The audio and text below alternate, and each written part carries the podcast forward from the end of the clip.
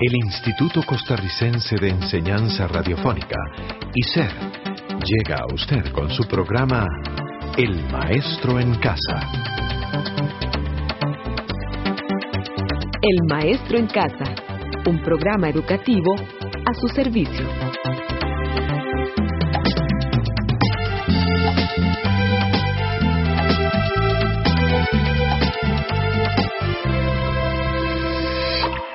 Buenas, buenas, con permiso, queremos acompañarle con este programa y hoy vamos a hablar de la literatura costarricense, o sea, del arte bello que emplea la palabra. Claro que sí, arte cuyo modo de expresión puede ser la palabra hablada o escrita.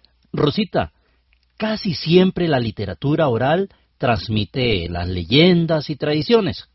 Claro, Reinaldo, como lo demuestra la retaíla de Walter Quesada tradiciones. Qué distinto el gallo pinto que se come bien caliente, cómo le gusta a la gente la tortilla que es casera, la vieja que es soltera le cuadran los carajillos, cómo rechinan los grillos metidos bajo los troncos, los caballos que son broncos hay que tenerles cuidado. Un animal desbocado resulta muy peligroso, el hombre que es pegajoso es mejor tenerlo lejos, si se quiebran los espejos es señal de mala suerte. Cómo deseara tenerte aunque sea por un ratito para decirte algo bonito la orilla, a la oreja, la mujer que no se deja que el marido la regañe, que tampoco se me extrañe si el bandido se le fuma. Qué horrible es una fuma con el guaro cabeza, el que haga una promesa que la pague mientras pueda, escapar que se le recibe la condena, pasar toda una vida vagando como alma en pena.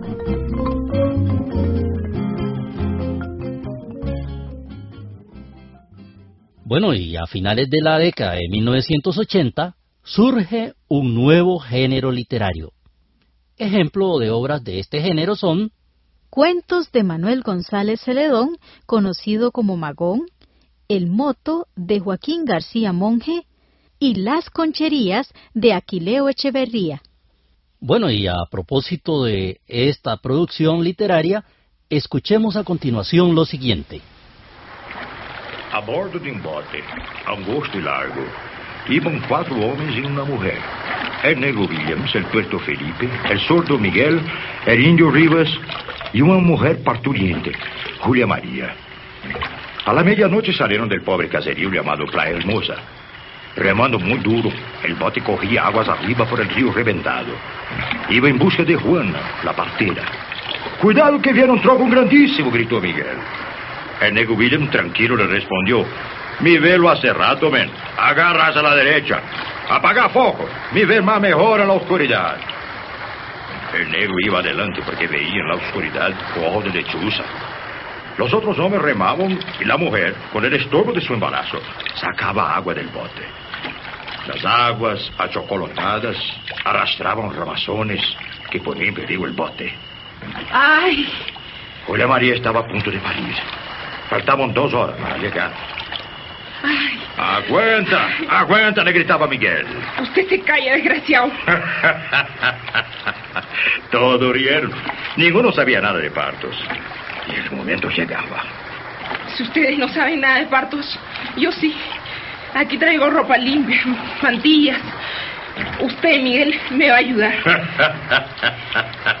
La cara que puso el pobre Miguel. Pero no tuvo tiempo de responder. Sí, usted, carajo. Venga acá. Lávese las manos. Aquí hay jabón. Yo le voy a decir lo que tiene que hacer. Pronto. Qué pendejos son los hombres. Pasó un rato.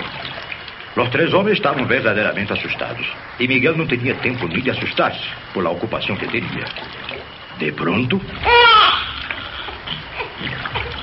Es un negrito. Un lindo negrito achocolatado, gritaron todos. El negro William sonría paternalmente. Sus blancos dientes brillaron, al igual que sus ojos. El bote dio la vuelta y se deslizó aguas abajo, a merced de la corrienteza. Amanecía. Empezaron a sonar las aves. Esta mañana. Esta mañana fue la primera vez que vi la luz del día. Después me pusieron por nombre Tom. Y desde ese día, mi destino el de ser pescador. Noche calma sobre el río, sueño, trabajo, querer. Llama el pescador recorriendo su espinel. allá en el rancho la madre mece con tierna emoción una tunita de sauces entonando esa canción.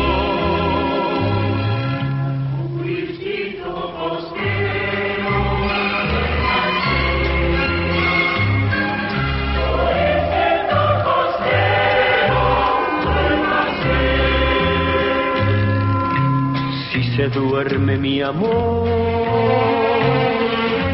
le daré chalanitas de ceibo, collar de caracol.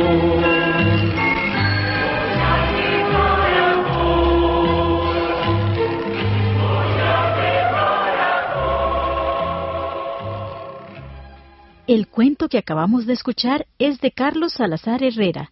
Sus temas son sacados de la realidad y pone en sus cuentos inquietudes y anhelos de las personas del pueblo. Podemos rescatar nuestra identidad conservando, valorando y transmitiendo las leyendas, refranes, bombas, retaílas, creencias y otras cosas más.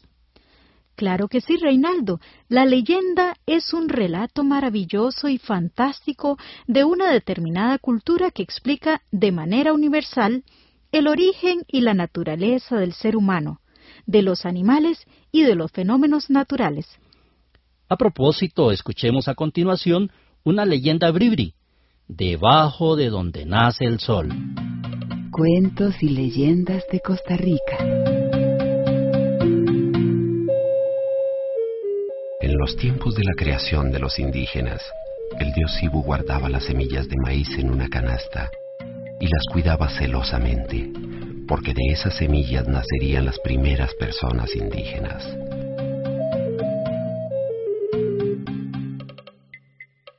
En aquellos tiempos, los animales eran como gente y ayudaban a Sibu, labrando la tierra donde sembrarían el maíz.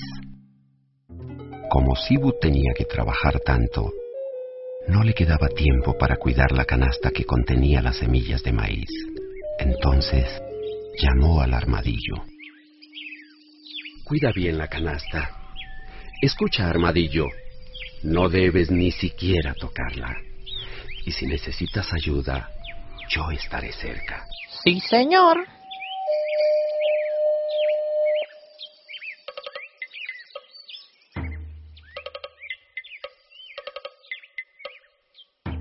Armadillo estaba feliz.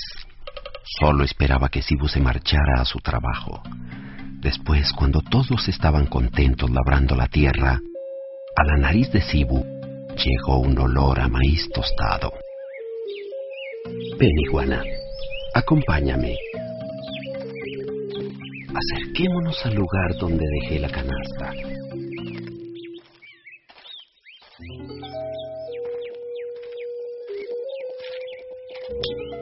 Iguana, ¿escuchas? Yo no oigo nada, señor Sibu. Esto lo hacía Sibu para poner a prueba a la iguana. Cuando llegaron donde había dejado la canasta al cuidado del armadillo, vio que éste tostaba y comía muy feliz el maíz.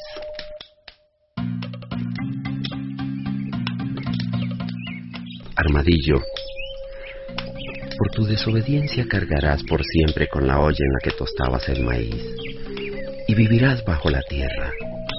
Y tú, iguana, ¿por qué me engañaste diciendo que no habías escuchado nada?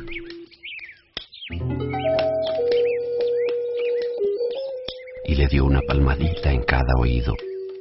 Desde ese tiempo, las iguanas tienen el orificio de los oídos tapado con una membrana que no les permite oír muy bien. Igual le sucedió al armadillo, que ahora no tiene dientes y carga por siempre con la olla que Sibu le puso en la espalda, que es su caparazón.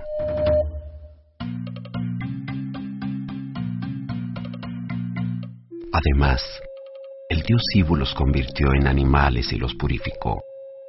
Y cuando nacieron los indígenas, les dijo que podían ser amigos de esas criaturas. Interesante leyenda y nos lleva hasta la zona de los bribris. Muy bien. Pero, amigo y amiga, nos encontramos en el próximo programa. Se nos acabó el tiempo. Bueno, hasta pronto.